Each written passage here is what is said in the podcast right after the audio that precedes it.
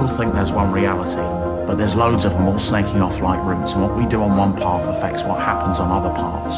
Time is a construct. People think you can't go back and change things, but you can. That's what flashbacks are. They're invitations to go back and make different choices. When you make a decision, you think it's you doing it, but it's not. It's the spirit out there that's connected to our world that decides what we do, and we just have to go along for the ride. Mirrors let you move through time. The government monitors people. They pay people to pretend to be your relatives, and they put drugs in your food, and they film you. There's messages in every game, like Pac-Man, do you know what PAC stands for? PAC. Program and Control. He's Program and Control Man. The whole thing's a metaphor. He thinks he's got free will, but really he's trapped in a maze, in a system. All he can do is consume. He's pursued by demons that are probably just in his own head. And even if he does manage to escape by slipping out one side of the maze, what happens? He comes right back in the other side. People think it's a happy game. It's not a happy game. It's a fucking nightmare world. And the worst thing is, it's real and we live in it. It's all code. If you listen closely, you can hear the numbers. There's a cosmic flowchart that dictates where you can and where you can't go. I've given you the knowledge. I've set you free. You understand? Maybe. That clip from Black Mirror's Bandersnatch never gets old. I say, I say. Its themes are so relevant, not just for Aeon Byte writ large, but for this week's episode. Jason Reza Jorjani materializes at the virtual Alexandria once again to wrestle with Saturn and romance Kali, breaking down time and space with his nuclear ideas. Prometheus Unbound, Sophia Rising. Get ready to tap into your inner Uberman here in the desert of the real. Ready your breakfast and eat hearty. But tonight, we dine in hell! As a true seeker warrior and a resurrected Christ from the broken places, you always wanted the great answers of life. Now you understand that the universe is weirder than you could have ever imagined. Yet you revel in this because you are high priests and priestesses of Hermes, the god of thieves, and Sophia, the goddess of smugglers. You eat nervous breakdowns for breakfast, and you've chosen ecstasy over entertainment. You relate so much to the warning about the empire Neil Peart wrote about in The Temples of Syrinx. We've taken care of everything the words you hear, the songs you sing, the pictures that give pleasure to your eyes. It's one for all, all for one. We work together, common sons. Never need to wonder how or why. We are the priests of the temples of Syrinx. Our great computers fill the hollowed halls. All the gifts of life are held within these walls. Look around this world we made. Equality are stock in trade. Come and join the brotherhood of man. What a nice, contented world. Let the banners be unfurled hold the red star proudly high in hand. They are dismantling the sleeping middle class. More and more people are becoming poor. We are their cattle. We are being bred for slavery. You are here. You are awake. And you are ready to get the fuck out of this cosmic Pac Man game and Temple of Syrinx ride the tail of the Ouroboros and surf the many dimensions of possibility. Where are you exactly now to do this? Keaton always said, I don't believe in God, but I'm afraid of him. Well, I believe in God. And the only thing that scares me is Aeon Byte Gnostic Radio an initiation by conversation into the dark corners of myth, magic, and meaning. a crash course in cult culture and conspiracy, a virtuous virus invoking and informing history, holiness, and heresy. Each week, I, your host Miguel Connor, commandeers your connection to bring the most accepted and rejected scholars and provocateurs to your attention. Fun, compelling, and deeply weird, this is the blow your mind cocktail party conversation you always wanted to listen in on. You finally lost your mind and come to your senses. And you know, as Philip K. Dick said, that, quote, those who agree with you are insane. Those who disagree with you are in power. The doors are locked too. They're protecting the people on the outside from us when the people on the outside are as crazy as us. Do you know what crazy is? Crazy is majority rules. Yeah, uh. There's no right, there's no wrong, there's only popular opinion. I'm Not crazy. Of course not. Of course not. You want to escape, right? That's very sane. That's very sane. As mentioned, honored to host Jason.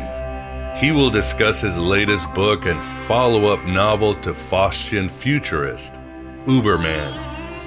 Beyond sharing a thrilling work, Jason will proffer his latest ideas on Persian mysticism, UFOs, time travel, and so much more.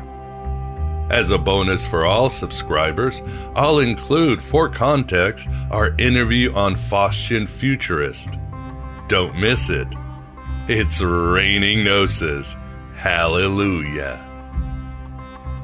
And you know that I'm going to say we need this information more than ever. Civilization is collapsing, and there ain't no going back to any old normal.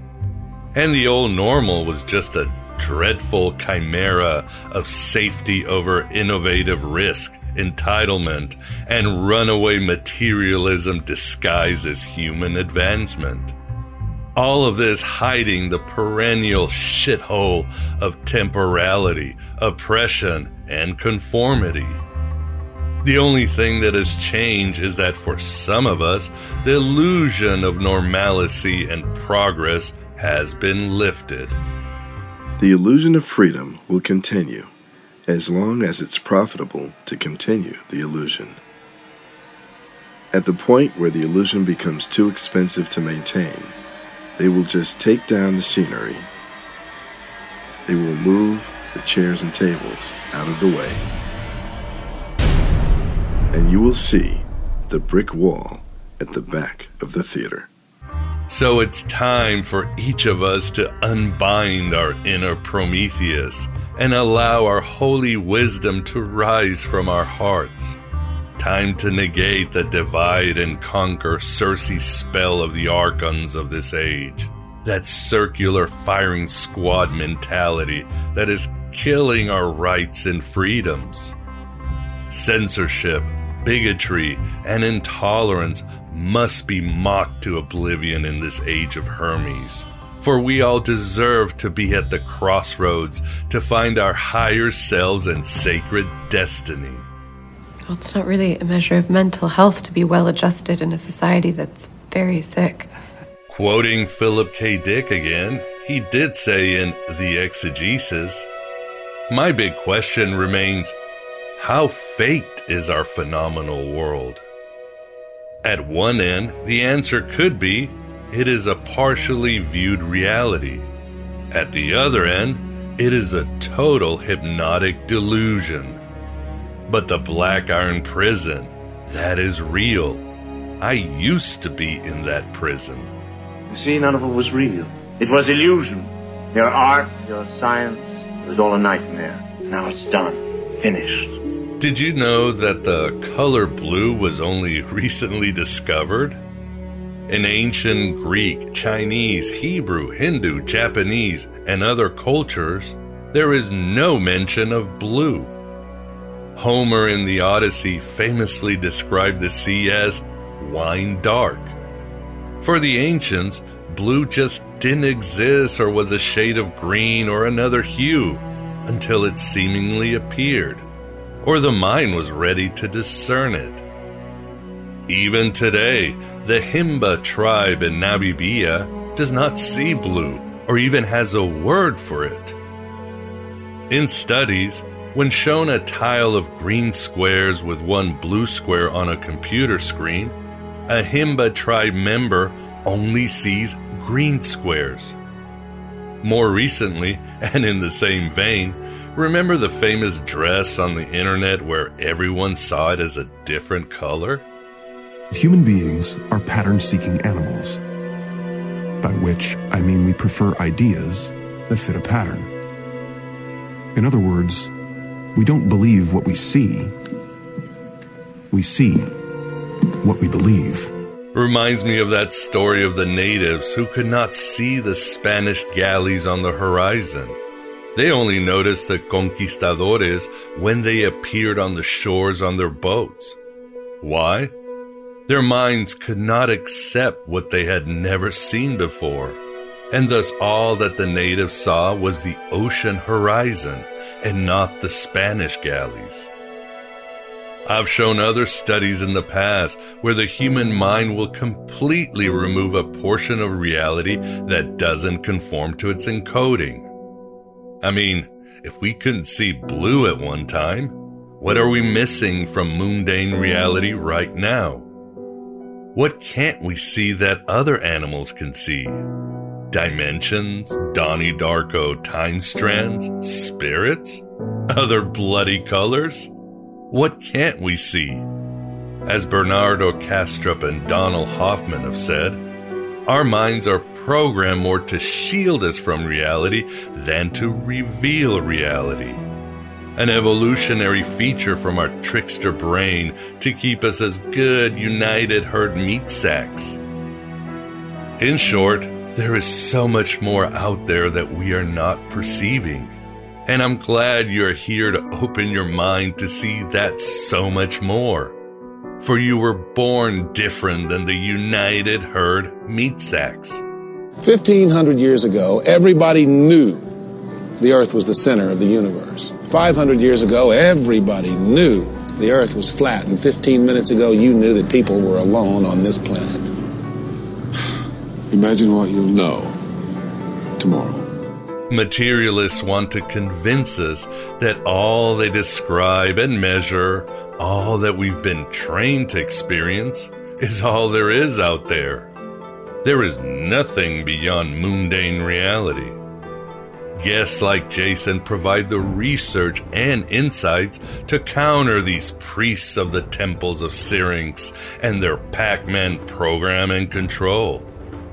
You should tell them to piss off, as their only goal is to kill individuality and the sublime once and forever. Not gonna happen. Let us ride the coils of the Ouroboros and experience so many dimensions of possibility.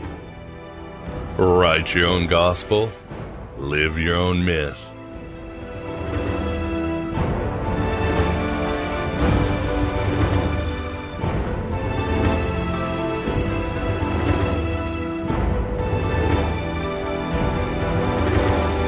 A wise man once said, Reality is that which, when you stop believing in it,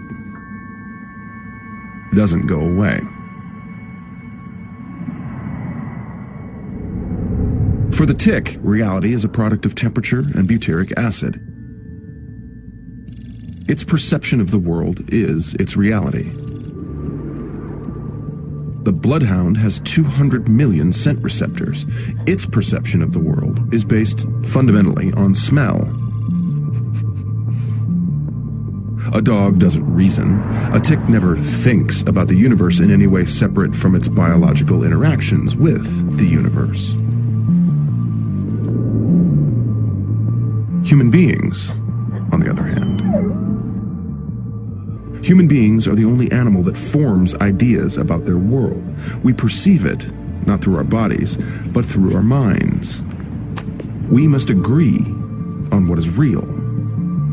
Because of this, we are the only animal on Earth that goes mad. This is the Aeon Byte interview. And as always, we have the pleasure being joined at the virtual Alexandria by Jason Reza Jorjani. Jason, thanks again for coming on. The pleasure is always mine, Miguel. Great to talk to you again. Always awesome to talk to you. And this time we'll be talking with Jason's second novel, Uberman which I have read. And uh, yeah, as always, Jason, uh, very intense stuff, but uh, somehow I liked it a lot. and uh, with us too, we've got the uh, Moondog, Uber dog, perhaps we call him, Vance Sachi. Vance, how are you? Yeah, I'm okay. Yeah, I was. Good. You stole my thunder with the Uber dog. Yeah, I can. I can aspire to that status. awesome. Well, Jason, uh, what uh, this uh, Uberman for the audience? Maybe give them the backdrop. This is the sequel to Faustian Futurist. So yes, it's a sequel to Faustian Futurist. Um, and it's also to some extent autobiographical. It's certainly not an autobiography, but uh, I use this um, second novel of mine to present uh, significant autobiographical material, um, both uh, in terms of certain key events that took place between 2016 and 2018 involving my work with uh, the alt right and uh, the Iranian Renaissance, and then also reaching back into you know earlier periods of my life, going all the way back into my childhood and so forth uh, there there is some significant autobiographical material in the book. Yes, there was. I uh, I was um, I don't know how to say this, Jason, but yeah, when I was reading of that story, uh, like you said, 2016, 2018, I was thinking, my God, uh, what a den of thieves and uh, as i say again babylon washington was it? Is that something you is that something you were prepared for? Because I, I, you know you hear that in washington you get sized up people either they will use you if they want to if they don't they'll discard you they will destroy your name on a drop of the hat. It's uh it was intense and i was going wow was jason ready you had this idealistic scholar who wants persia what's best for Persia to come back to the 21st century. Uh, was it that shocking for you? You kind of knew you were swimming with sharks in those days. You know, I'm not going to be so arrogant and and conceited as to say that I was prepared for it. And yeah, I anticipated that people like this would, you know, encircle me and so forth. No, I really wasn't prepared for it. And um, as I suggest in the book, I think that and this will sound a little strange to someone who hasn't read it yet, the devil's in the details, but uh, I think that uh, these, let's say, intelligence operatives who um, approached me and involved me in certain machinations had a very good idea of the kinds of projects that I myself had intended to unfold very carefully over a long period of time. And they contrived a situation uh, that was something analogous to inducing a miscarriage. They kind of set up for me that the type of uh, structures that I intended to carefully put together myself uh, with the intention of having it miscarry and uh, of basically aborting what it is that that I wanted to field as my own project. So um, yeah, it was a real ordeal and uh, you know it's been a, a trying uh, learning experience for me um, to have gone through that. Yeah i've always felt really bad for you and uh, for the audience.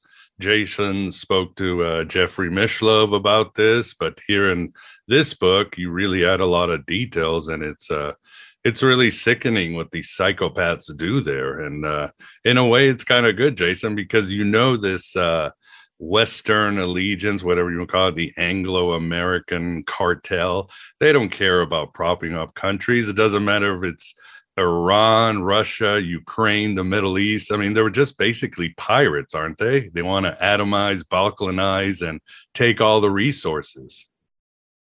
As a matter of fact, uh, this character who uh, you know, several names were changed here. And uh, to be perfectly honest with you, it was mainly for legal purposes. Um, th- this entire account that you find in chapter two of Uberman is uh, word for word a literal account of what took place, oh uh, with the exception of none of none of this is embroidered. What's in chapter two of, matter of fact, it's it's uh, not even all of the truth. All of it is true, but it's not even all of the truth. In any case, only a few names were changed.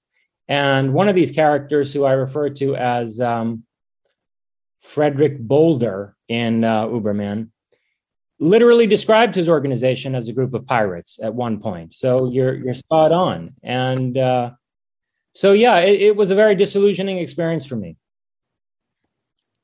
Yeah, well, we're very happy you're still that you uh, you survived and you're putting out the work and the scholarship here because you've uh, assisted in waking up a lot of people, and I know you will continue to wake up a lot of people in the name of Sophia and Ahura Mazda and all the other uh, aeons of light. And I would say for the audience, um, I was kind of expecting the same style as Faustian Futurist, but to me, this novel was kind of uh, your Philip K. Dick expression, your Valis, your uh, Radio Free Albemuth, because it really is about Jason just uh, fragmenting into different characters, isn't it? Different speculative characters throughout time and space, all of them taking their philosophies with them.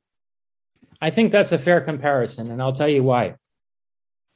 Um, anyone who has uh, you know read either parts of the exegesis or who's read a biography of Philip K. Dick is familiar with the uh, let's say real life experiences that inspired Valis and you know, uh, to be frank, they're very bare bones experiences. I mean, the guy had come back from the dentist. He had been, you know, under like, uh, you know, uh, heavy uh, um, anesthetic and and so on. So he was in a kind of altered, drug-induced altered state of consciousness when this uh, woman came to his door, uh, delivering, uh, I think, a pharmacy prescription, and uh, this light glinted off of this um, pendant that she was wearing. I think it was an ichthys pendant, and uh, in the in the glint of this light, somehow he, you know, got a download of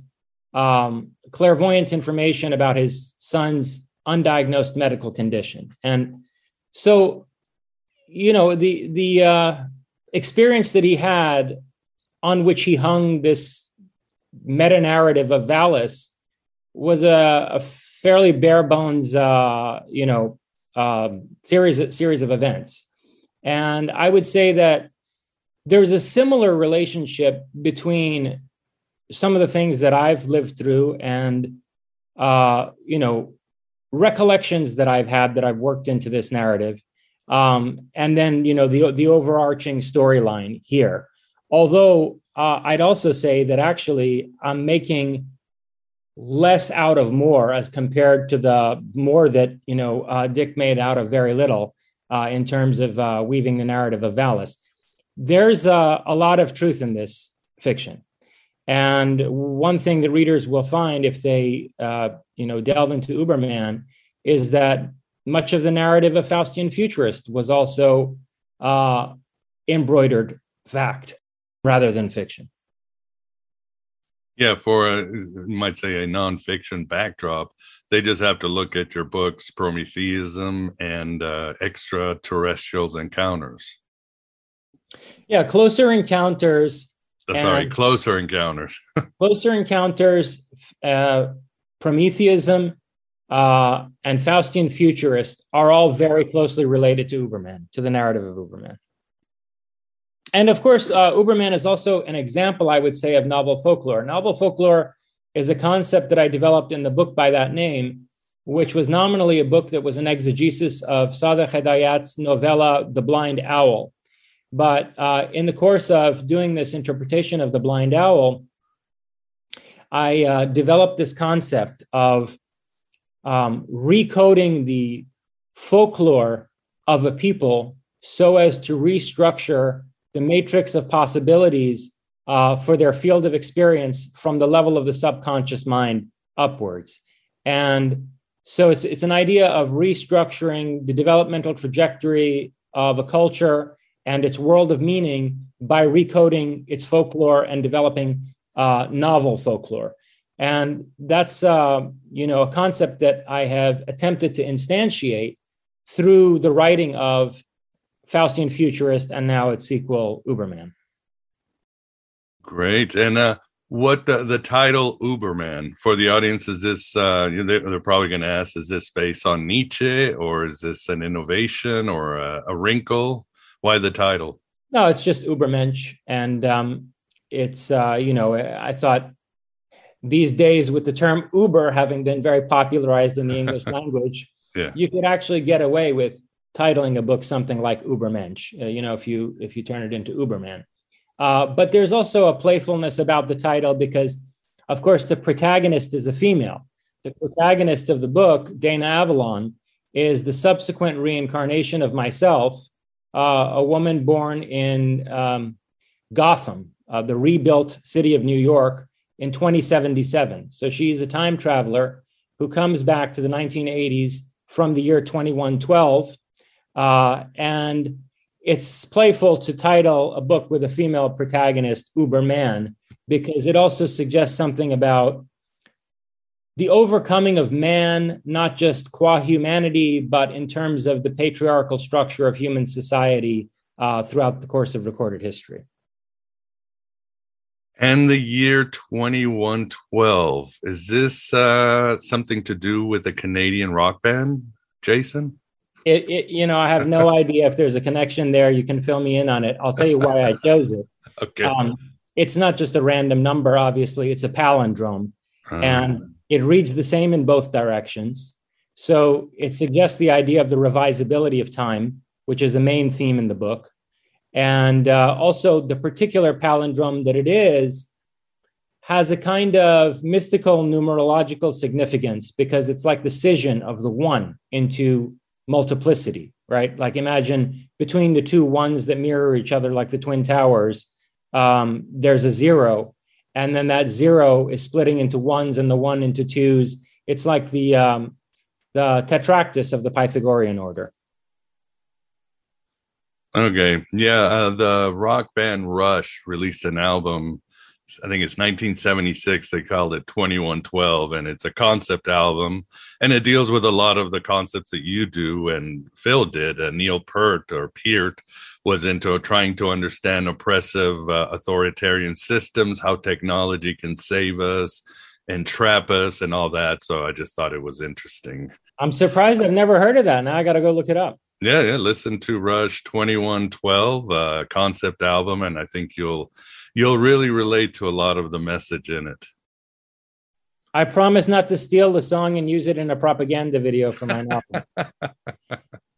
Oh well, yeah, as long as it's for as long as it's good intentions, I think Rush wouldn't mind. Um, and uh, your the character. Oh, just on a little side question here.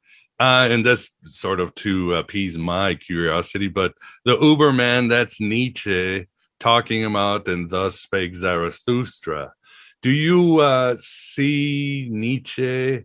He really didn't know much about Zoroastrianism, did he? Or did he tap into any of the deeper parts of Zoroastrianism? Or what's your take on that, Jason? It's a very good question. Um, I actually believe that he did. And this is a, an uncommon view. Um, there is a prevalent uh, supposition in academia that Nietzsche had only a superficial engagement with Zoroastrianism, but I, I don't think this holds water. When you look at the fact that, uh, to begin with, the man was a linguist, he was a philologist, not a professor of philosophy. And so his primary expertise was in the history of languages and particularly the Indo European languages.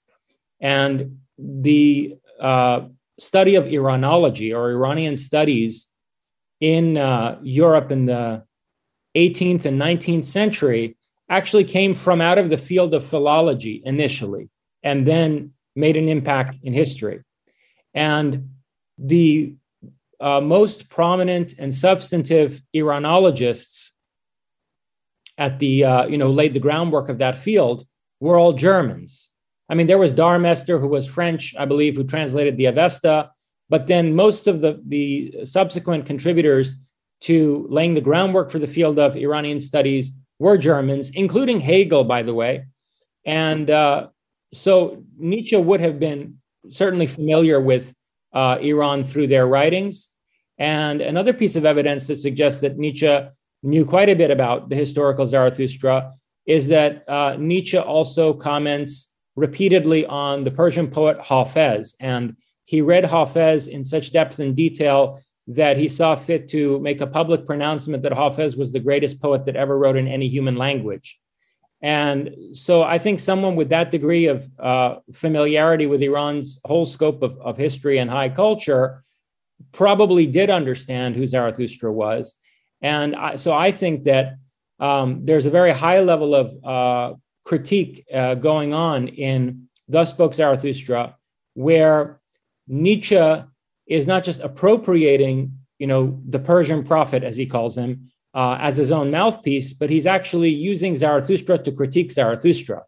And there's a there's a uh, a passage in the genealogy of morals and a passage in Ecce Homo uh, where Nietzsche says as much that his Zarathustra is the second second coming of Zarathustra, and that Zarathustra alone was a truthful enough thinker who, were he to return today, would repudiate, you know, uh, large parts of his own doctrine on the basis of the spirit or essence of his teaching, and that you know Zarathustra himself ought to be the one who takes responsibility for the revaluation of all values. Uh, so I think that Nietzsche understood the spirit of Zarathustra's teaching as opposed to the literal content of his writings in the Gathas, uh, and quite adequately was able to conceive of what Zarathustra would say were he to reappear um, in the modern age. Uh, and in, interestingly, there was one European scholar uh, whose name is escaping me at the moment, but uh, Henri Corbin quoted him at one point. You know, Henri Corbin was this French Heideggerian who then became a leading figure in Iranian studies uh, and a specialist on Sohrawardi. And Henri Corbin quoted this guy, I think it was Adler, who said that Nietzsche was a Zurvanist Parsi. In other words, not only was he familiar with Zoroastrianism, but he was an adherent of a um, esoteric interpretation of Zoroastrianism that goes back to the Sassanid period and that had a very sophisticated view of the nature of time. So let me leave it at that. Wow, that's very cool. And what about the concept of the Uberman? Can we find that in ancient Zoroastrianism, or is it? Can we say it's the philosopher king, like Cyrus the Great? Uh, it's definitely there. And to put it in a nutshell, the if you want to um, translate is not the right. If you want to, it's like uh, basically tracing back the Nietzschean concept of the Uberman to its Zoroastrian origins. If you want to reconstruct what it would have been in Zoroastrianism, it's the idea of what the human being becomes on the other side of the Fereshgard. So there's this concept, Fereshgard, in uh, ancient Iranian thought. And, you know, uh, Persian and Avestan being Indo European languages, Fereshgard has a cognate in English. The, our word fresh is the same as the root Fereshgard, and gard means turning. So it's the refreshing of the world or the renovation of existence.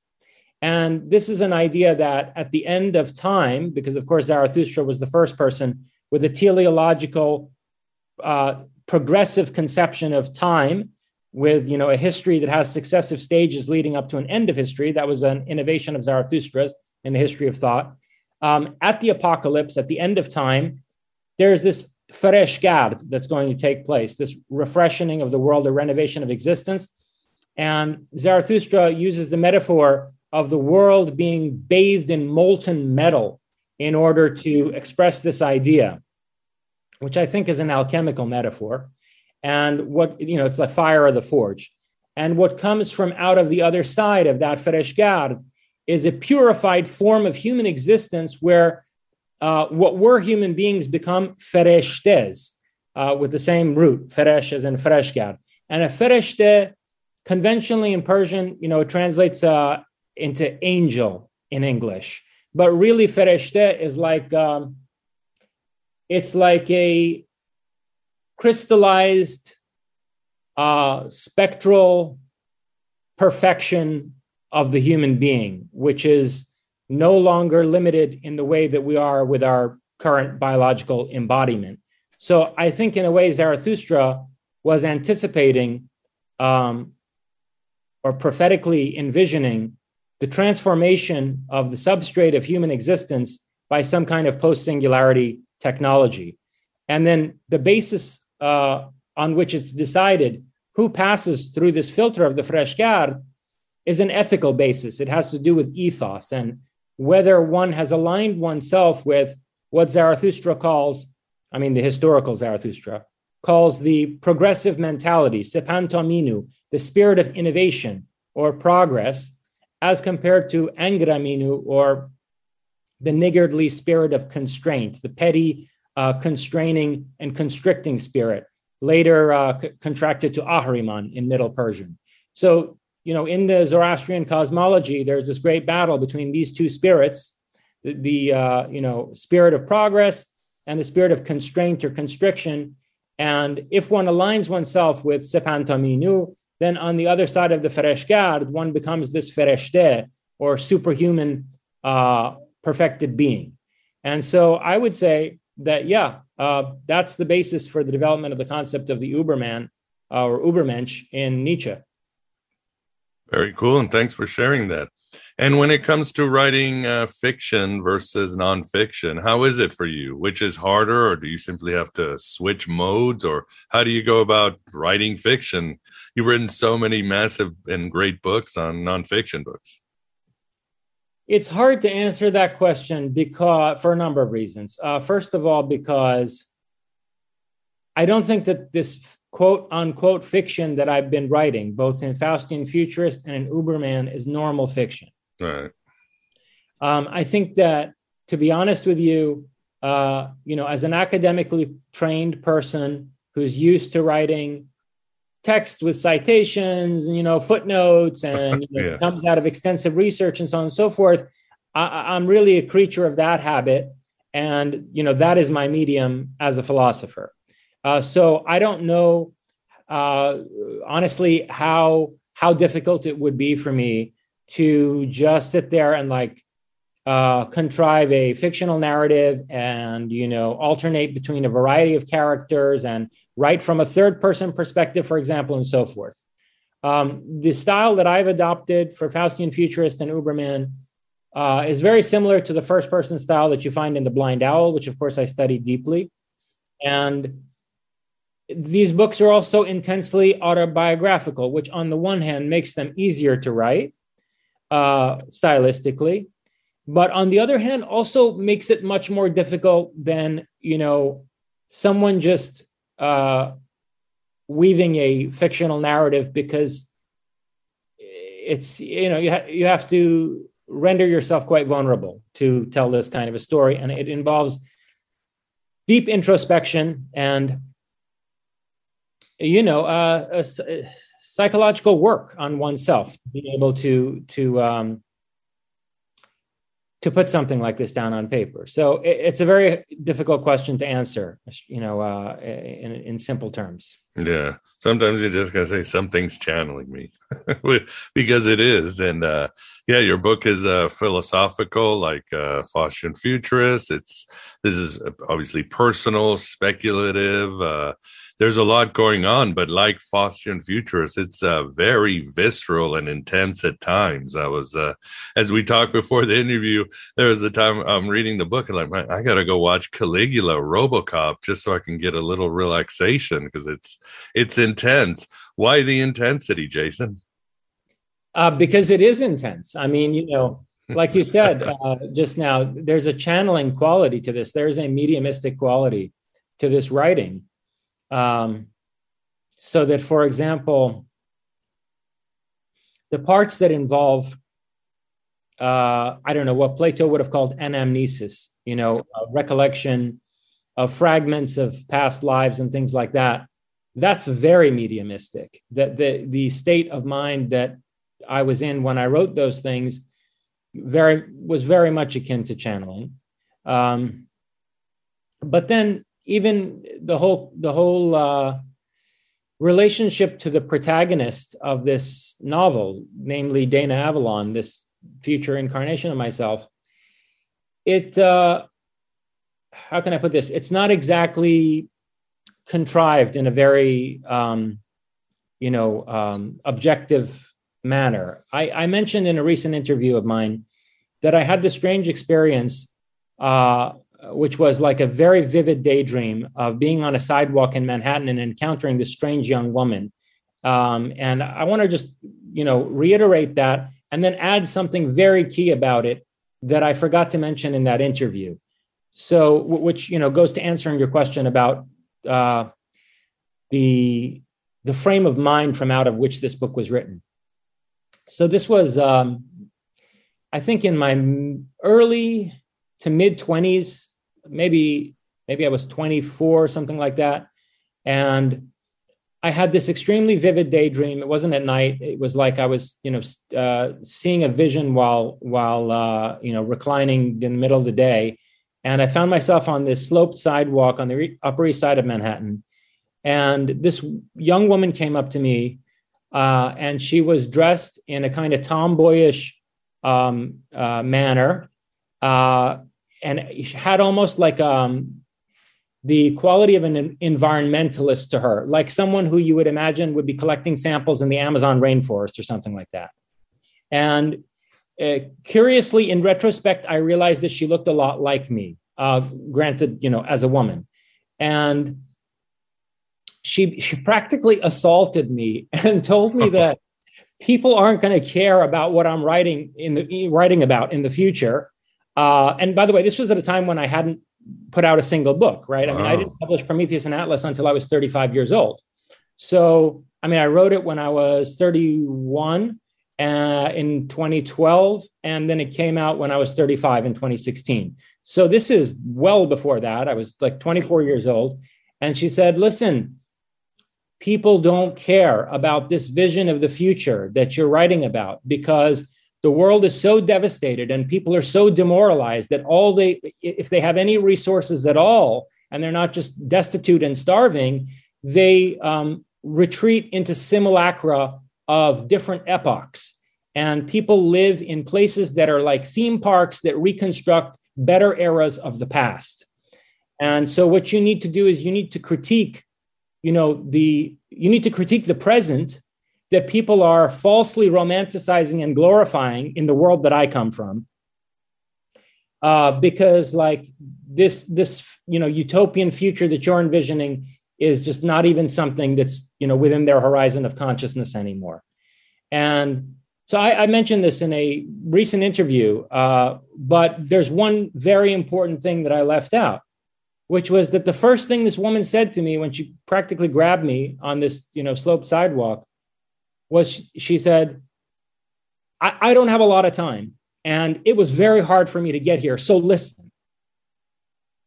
So take that wow, for That's incredible. She probably was some future version of you from some timeline or something channeled her to talk to you. So yeah, that's incredible. Yeah, and your novel definitely plays with different versions of Jason reincarnating and meeting with each other and so forth in different timelines. Uh, as the character Dana tries to. Well, she's on her adventure, right? Maybe let's talk about the the backdrop. It's in Gotham, fall of 2112, and uh, basically in this future, Prometheism has succeeded, but there's still a villain in it, the Olympian Imperium, and they're causing trouble. And Dana needs to basically, she needs to get in, but a time machine well, she already is in trouble with her family, right? She's already a rebel. Yeah. So, I mean, I'd hardly say that Prometheism has succeeded. In fact, I mean, this is a very dark uh, novel. Um, when you consider the you know real world project that I've launched, because actually the basic premise of this story is that Prometheism has failed, and what's happened is uh, this traditionalist imperium that I keep warning people about has succeeded in consolidating control almost over the entire Earth, with the sole exception being uh, Gotham, which is a reconstruction of New York on higher ground overlooking the drowned skyscrapers of Manhattan. It's a city that's built along, if people are familiar with New York, the, the Palisades and the Hudson Highlands, which are you know high ground that overlook uh, the skyscrapers of Manhattan uh, along the Hudson River. And uh, so this city is the last bastion of Prometheism on the earth. And then there are these Prometheus colonies, which are briefly referenced in inside of asteroids, you know, uh, hollowed out asteroids in the asteroid belt. And a lot of people who uh, resisted the reimposition of tradition have fled there as exiles, self exiles. Uh, but yeah, Gotham is the last, it's like Zion in the Matrix, you know, it's the last bastion of resistance. And Dana Avalon comes to the conclusion that the uh, the battle is lost in the present, and that the only way to win the war is to engage in this time travel operation. And so, um, she basically organizes a group of time travelers, and she sends them three years ahead of herself to 1977 uh, to new to be based in New York and to acquire the resources and develop the structures that are going to be necessary to carry out certain operations uh, aimed at altering the timeline, with one principal objective being preventing the collapse of the Soviet Union. But just to go back and, and fill in, uh, you know, some of her biography in relation to what you uh, just mentioned. Yeah, she's a rebel. She she's a person who's depicted as uh, you know, having had serious problems with her parents, who are these scions of Prometheism. Her father's a construction magnate, and her mother's an architect, and together they designed this, uh, you know, new version of, of New York. Um, and in the description of the kind of uh, what I want to call it um, resume of her parents, I incorporated this experience that I just related to you about this strange young woman who told me about these simulacra.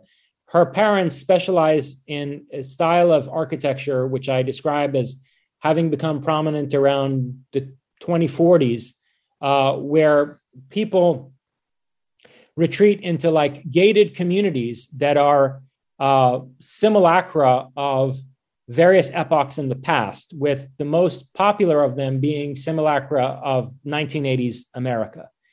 And, you know, uh, now people can't help thinking of Westworld, reading this part of uh, Uberman. But uh, you got to keep in mind that when I had this experience and this woman told me this, there was this was like I don't know how many 15 years or something more before Westworld was a thing uh, in media. So this has been an idea in the back of my mind for quite a while, and I incorporated it into Uberman. Um, and Dana Avalon, in fact, you know, one of the the uh, points of uh, contention with her uh, parents is that she thinks this is a a bankrupt um, enterprise. That this is uh, really betraying the spirit of Prometheism to simply reconstruct uh, various epochs and to retreat into simulacra of the past. And it isn't really true to the innovative and visionary spirit that uh, you know Prometheism was supposed to foster. Yes, and what uh, the name Dana? Well, Avalon, we can think Arthurian, but Dana, what does it mean in uh, Persian? Isn't that a goddess? I think. So it has a very profound meaning. It's probably the single most important uh, concept in Zoroastrianism. Dana is an Indo European word that you find in Greek in the form of dianoia. Um, and in modern Persian, it also has yielded, it's yielded two words in modern Persian dona, which means knowing, and dain, which means duty. But the original ancient Persian, Dana, means conscience. And the Dana was um, symbolized as a Valkyrie like maiden who is your true spiritual form. She is a mirror to the state of your soul, which you encounter in you know what the Tibetans call the Bardo state after death. You're, you're supposedly uh, meant to come face to face with this exteriorization of your psyche in feminine form, and it's always feminine, regardless of whether the person's a male or female who's died, um, which is interesting, you know, because the Dana is also supposed to be a harbinger or herald of the form that you take after the Fereshgard, when you become a Fereshte, a perfected person at the end of history. Uh, that's like a, a final crystallization of the Dana that was always being cultivated within you throughout your successive incarnations. And it's fascinating that the ancient Persians and, and other Iranian peoples, uh, like the Medes and Scythians, would conceive of this form as feminine. Um, and, you know, it's related to why I called the book Uberman, again, despite the fact that it has a female protagonist. There's something I'm saying here about, you know, um, the relation between genders and the dominance of patriarchy throughout the course of human history and what it would mean to transcend history also in that sense of, of the dominance of the male uh, and uh, you know what the future may portend in terms of a restructuring of uh, relations between genders and you know the, the psychology of, of gender. Uh, so yeah dana means conscience and it's related to uh, the the evolution of one's spectral form throughout the course of time on the way to total self actualization. Very nice. I love it. Yeah, powerful name. Uh, Vince, what do you think? Or any questions? Yeah, this is interesting. Uh, I love science fiction, so the futuristic uh, possibilities are of interest to me. So I was going to ask you, Jason, uh, what how did you use the uh, future technology? You know, what kind of technology exists in 2112 that relates to you know Prometheanism and uh, the state of the society that you've extrapolated? So Vance can start buying stock. Get ready. Good question. So. Um, some of this is actually based again on uh, I don't know what you want to call them uh, visions, uh, uh, precognitive, clairvoyant glimpses, or things that I've had throughout the years, which I've never talked about. Um, I, have seen this city, this city that I call Gotham in Uberman, and um, I can describe it to you in even perhaps you know more detail than I than I incorporated into the book uh, depending on you want to, you know, whether you want to draw me out on it or not. Um, but essentially, there were these buildings that were made of something that looked like crystal. It was like a, like a, it was like glass that had the durability of stone. And there's a part where I describe these skyscrapers as as having, you know, feeling like slabs of granite. That's true, but I also describe them as as if there were crystals growing out of the hillsides of the Palisades. And so the quality of these buildings was like something between um, very hard stone, like you know, like the diorite that the ancient Egyptians carved into, but actually it's a kind of artificial glass that's fortified. And so it also has a cr- crystalline structure to it, which, I mean, you see that in stones too, where, where you know, um, uh, gemstones that are cut at certain angles the way they reflect light.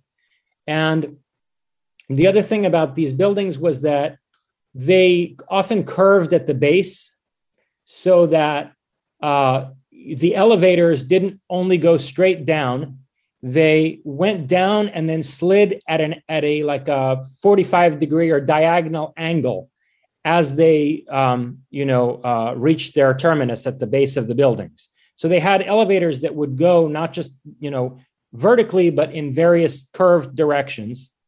And when the elevators would open on a given floor, the architecture uh, or interior design of the hallways and, and you know the, the floor space in general was different on each floor and it could change on each floor depending on the day or the week.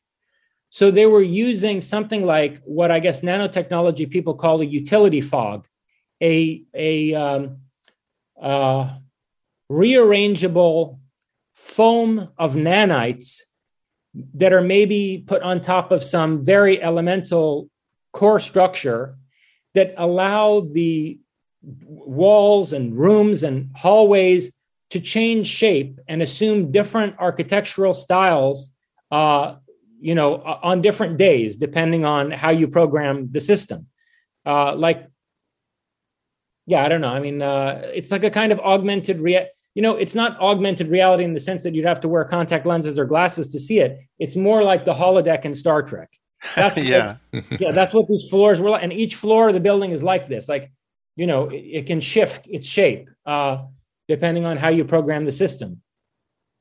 Then the other thing, which I don't think I don't think I really went on about this in Uberman, but uh, I had a I had a uh, you know a few um, passages about this in Faustian Futurist.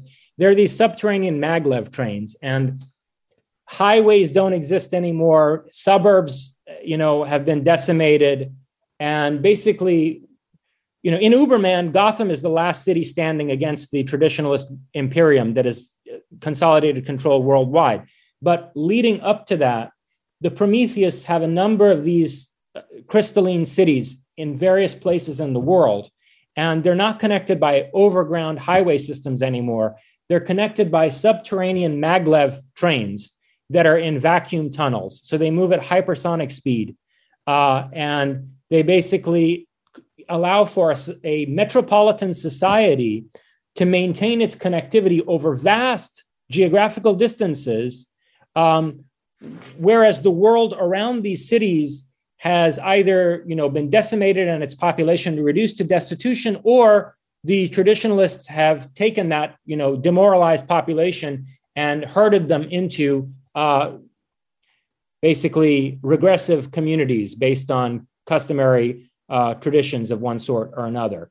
Uh, so the, these cities are like, you know, uh, fortified islands of um, progressive civilization in the midst of uh, a largely um, regressive world.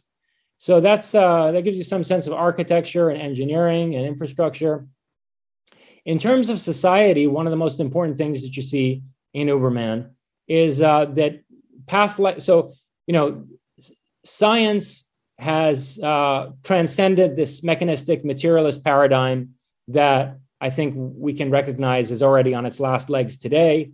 And um, so, for example, it's a Prometheus rite of passage in the world of, of uh, 2112 to undergo past life regression. And there are established protocols uh, for you know this process of past life regression uh, anywhere between the ages of 18 and 22 which involves sensory deprivation um, in um, uh, you know these uh, what do they call them? The tanks you know these uh, sensory isolation tanks yeah. Isolation tanks uh, and uh, the administration of certain neuroactive compounds certain um, you know psychotropic drugs uh, as well as uh, uh, stimuli that uh, are fed into the brain by a computer system. So there's there's you know there are multiple elements to this technology of a high precision past life regression hypnosis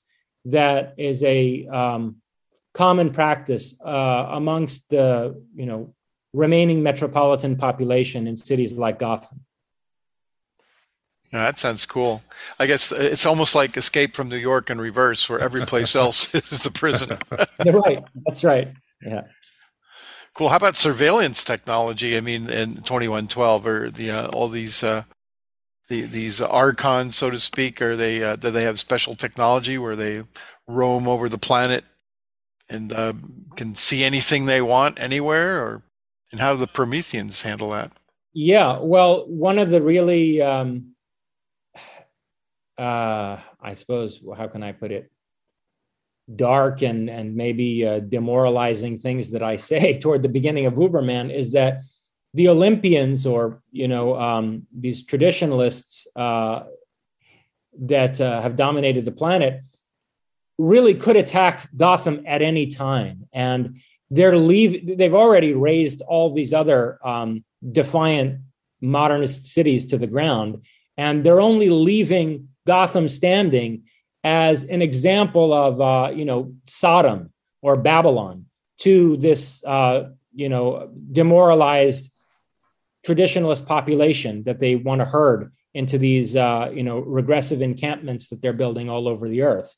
So they they use Gotham as they you know to answer your question, they are surveilling Gotham regularly, and they've you know enmeshed the last remaining Prometheists in a net of surveillance, uh, but they're leaving Gotham standing um, in the late 21st century, going into the early 22nd century, so that it can serve uh, within the context of their propaganda, their state propaganda, as an example of a kind of Sodom or a Babylon, you know, a sin city uh, that uh, you know you wouldn't want to be in, and that epitomizes everything that was wrong with modernity. So, yeah, uh, it's pretty dark, and of course, you know, it's this kind of thing that leads the protagonist Dana Avalon uh, to the hopeless conclusion uh, that, or rather, to the conclusion that continued struggle in the present is hopeless, and that the only hope is to engage in this time travel mission to rewrite the past. Interesting, very interesting. Yeah, and in the in this future, you or this Jorjani fellow is not popular, is he? I mean, even write quote the gatekeepers of Prometheism saw the potential return of Jorjani as their worst nightmare. So you're not welcome in your own future home or story, Jason yeah so i i think that this is a point that was very mel, very well made excuse me um, by dostoevsky in um, that part of the brothers karamazov which is uh, you know the story of the grand inquisitor where basically long story short uh, i think it's uh, it's medieval inquisitorial Spain or some, some context similar to that, where the, you know the Catholic Church and its scholastic authorities, you know, have total control over society, and they're you know running a society like a well-oiled machine. And basically, you know, Jesus comes back and starts uh, starts uh, making trouble again with his preaching, and um, he's arrested, and they bring him uh, into basically the uh, inquisitorial uh, torture chambers. And they sit him down and explain to him that there's really no need for him because they have everything under control. And you know he he can only uh, uh, wind up damaging what they have forged from out of christianity as a, a doctrine and a blueprint for essentially a totalitarian society uh, so you know i think dostoevsky is making a very important point there about what often happens to um, you know visionaries who um, who have their thought misappropriated uh, into the basis for systems of coercive control and um, by ideologues who uh, reduce the thought of that person to propaganda. Uh, I think that those would be the first people to basically um, round up and execute uh, the visionary that they're attempting to capital whose thought they're attempting to capitalize off of. And I think this was probably, I mean, I hate to say it because in some ways I I, I deeply respect the Soviet Union. Uh, and I make that very clear in Uberman. I mean, Dana Avalon's primary mission is to prevent the collapse of the Soviet Union, because in many ways, I think the Soviet Union was the left hand of Prometheus, and that the world, humanity, would be stronger uh, had the Soviet Union continued in its symbiotic relationship with the United States um, and that we would be much less likely to uh, to collapse in the face of um, an assault by the forces of tradition. Should should the Soviet Union have been able to survive as you know a, a left fist of Prometheus together with the right hand that is the United States. Uh, but that having been said, I kind of do think that if let's say Karl Marx had shown up during the period of Stalinism, he'd have wound up you know, at the very least in Siberia. yeah. So that's the kind of point I'm making there on Uber. No, makes sense. And I do like uh there's some there's a lot of cool stuff in your novel. Like uh I think your Dana's parents are saying that uh, she's riding Satan's ass, and it's a Persian saying about being reckless and morally questionable and being outlandish and outrageous. I'm like, oh, I got to adopt that to ride Satan's ass. Yeah, I'm sure you've been a rider of Satan's ass for quite a lot of your life. That's why I like you, you know. and I'm assuming uh, by the ending of uh, Uberman that this is not the end. This is a another novel in the series. I hope that that turns out to be the case. Yeah, uh, definitely you know, an open-ended cliffhanger. yeah, I mean, if I live to write it, right? If I if I live to tell the tale, uh, there should be a third volume that rounds out this trilogy. Awesome, awesome. Well, we look forward to it in the future, or any as always, we look forward to anything you put out, Jason. Uh, we need this stuff more than ever. But uh, yeah, we are at the end. Vance, thanks for uh, keeping us company on this. Oh, it's fascinating. I can hardly wait for the movie to come out too. It, look, it would be a fantastic looking movie.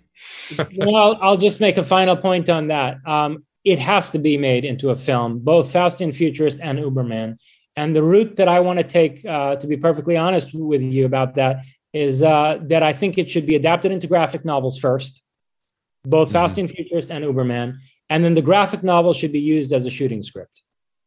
That makes sense. Yeah, I can see it. Very visual, action packed, philosophical, yeah. intense, and yeah, graphic novel is a great medium for this stuff. Yeah. So yeah, I would I would definitely agree.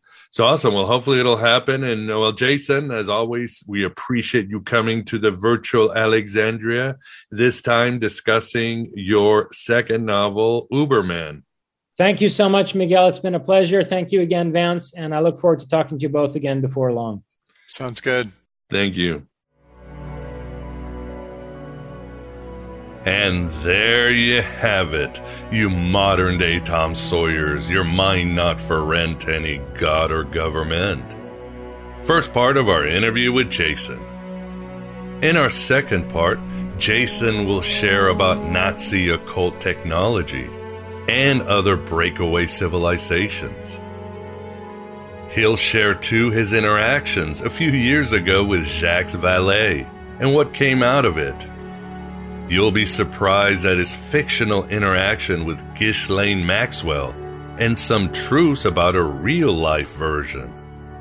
He'll discuss his views on the Tartaria conspiracy, and some of you will be disappointed as they're not kind. His sharing of Ayn Rand is perhaps a little kinder, as you will see. And we'll talk about much more. As a bonus for all subscribers, as I mentioned in the intro, I'll include, for context, our interview on Faustian Futurists. Don't miss it. So please become a member for the full Uber content. It's only $6.99 for AB Prime or $4.99 at Red Circle or whatever you want to pledge on Patreon. For AB Prime members and higher level patrons, you'll also get access to my private Facebook group and Discord channel. If you find value in this content, please support.